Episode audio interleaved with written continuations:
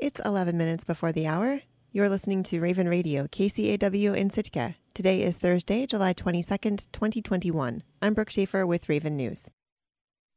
As KCAW's Catherine Rose reports, an unnamed passenger reportedly tested positive for the coronavirus in Sitka on Monday, but then flew the next day to the lower 48 on the multi stop milk run through southeast Alaska public health nurse Denise Ewing wrote a letter published in the Sitka Sentinel newspaper warning that a COVID infected person and three symptomatic companions had managed to fly out of Sitka despite being told to isolate.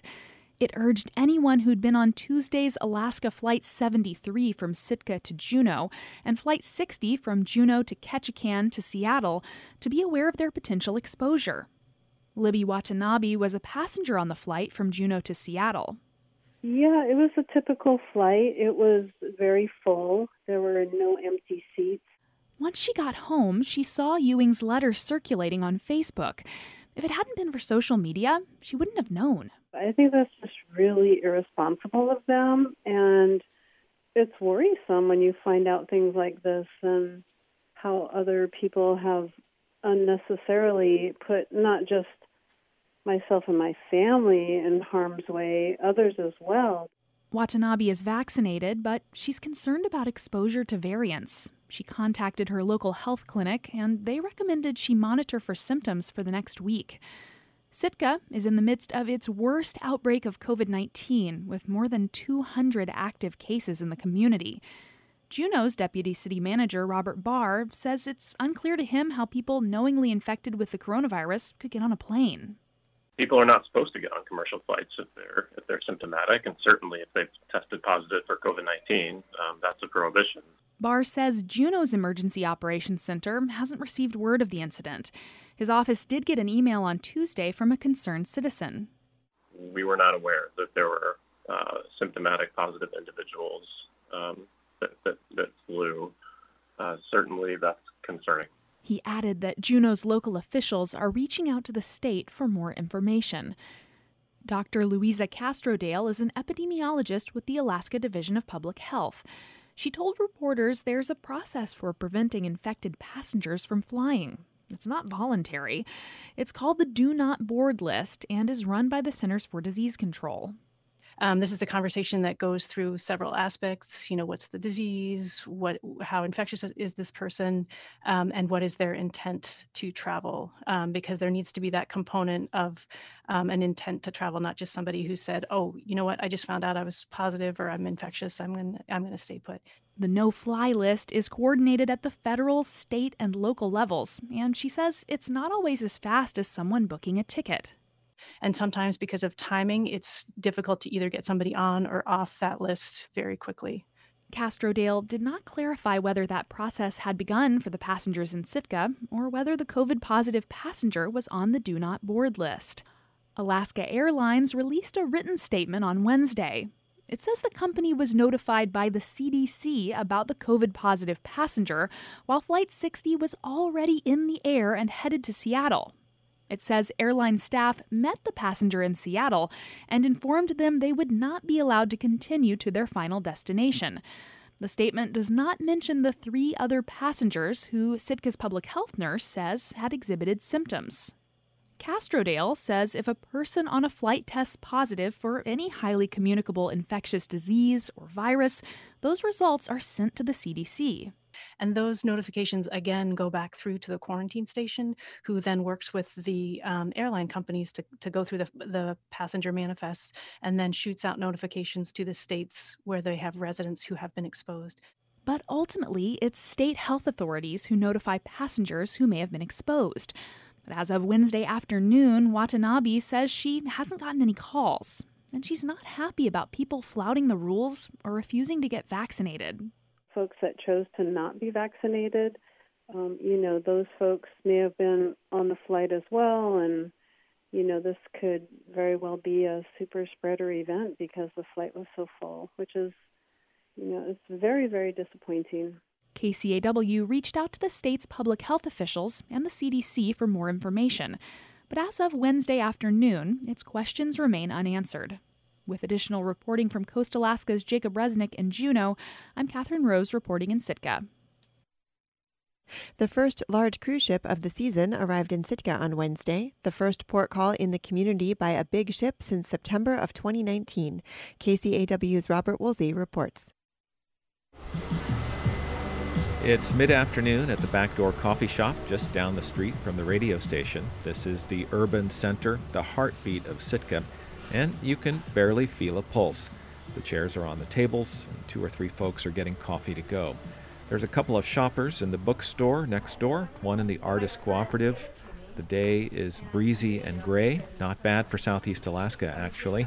Maybe the action is a couple of blocks away at Centennial Hall, where cruise passengers catch their shuttles back to the dock.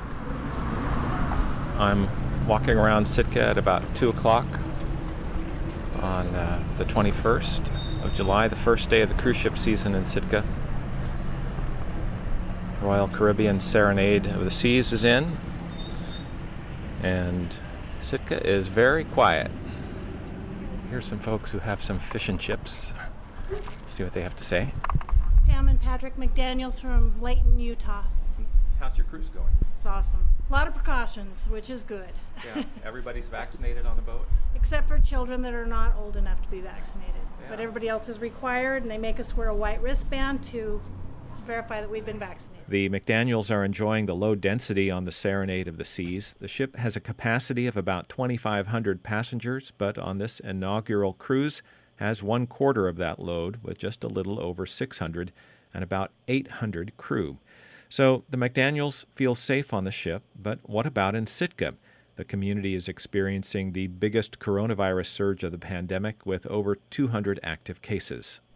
We've heard that. So is every place. So is Utah, where we're at. There were 800 new cases in Salt Lake. The arrival of the Serenade of the Seas is the first of around two dozen cruise ship calls scheduled for Sitka between now and the end of September, although many late season ships cancel when the weather worsens on the outer coast.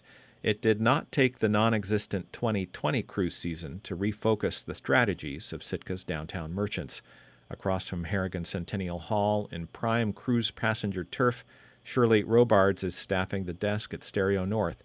She says she hasn't seen much traffic today, but that's not really her market anymore. We were not dependent on cruise passengers. We used to be, but that was before Amazon. When Amazon came in, it kind of took a, you know, and Tuffy thought about it and thought about it, and he said, I think we're going to do furniture. And just because she's not tethered to the cruise trade doesn't mean that Robards doesn't care. She's an advocate at the highest levels for a visitor industry rebound that benefits everyone. I think it's going to work out. I really do. I really believe in God, and I think that the people of Sitka, you just have to hang on and do what you can do and hope for the best. The Serenade of the Seas is scheduled to call again in Sitka on Wednesday, July 28th. Holland America's Nieuw Amsterdam is scheduled at the same time, giving Sitka its first two ship day of a short and quiet 2021 season. Reporting in Sitka, I'm Robert Woolsey. Four fishermen escaped with their lives over the weekend after a Seine vessel sank south of Ketchikan.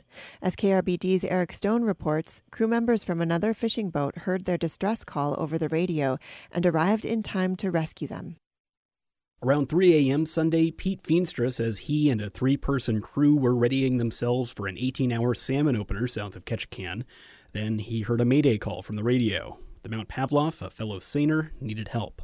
And they were coming, you know, they're kind of booming in on the radio. It sounded a lot closer than where they had said that they were. Feenstra says he looked at the navigation system aboard his 56 foot seiner, the Noble Provider, and saw that the vessel in distress was less than a mile away, and he knew what he had to do. Pulled up anchor and we just flew over there. And, and by the time we got there, the, the boat was pretty much gone. I saw the stern uh, sticking out of the water and the skiff, and they had crawled in the skiff. Um, but the skiff was still attached to the boat, so I sent my skiff over. They jumped in. He says they tried to save the skiff as the 63 foot fishing boat went down, but as it sank nearly 300 feet beneath the waves, the skiff went with it. I just told my guys to cut the line. Um, didn't want to, to jeopardize anything else, so cut the line, and within seconds it was gone. They returned to the Noble Provider, where a Ketchikan based 45 foot Coast Guard response boat picked up the shaken but otherwise unharmed crew members and returned them to shore. It's not yet clear what caused the Mount Pavlov to go down. Its owner, Rick Rude, didn't respond to interview requests on Wednesday. The Coast Guard is investigating, says Chief Petty Officer Kip Wadlow. We want to make sure that if there are any, you know, issues that, that need to be improved, that we can identify those and then, you know, potentially make changes later on down the line for commercial fishing vessels and, and increasing their safety. But one thing is certain it was a harrowing experience for all involved, Feenstra said three days after the incident. I've seen boats on the rocks. I've, I've been on a boat on a rock. Um, I've been on a boat that uh, caught fire and sank, and my own boat. And uh, no, it's it's a scary feeling on no matter what side of it you're on. Obviously, a lot more on the side of uh, of, of the person on the boat, but uh, you know we did did what we could to get over there as quickly as we could, and uh, did whatever we needed to. As of Wednesday, there's no word on whether crews will attempt to salvage the 72 year old wooden vessel. State records show it has fished in Alaska since at least 1978. Reporting in Ketchikan, I'm Eric Stone. I'm Brooke Schaefer, and this has been Raven News. This is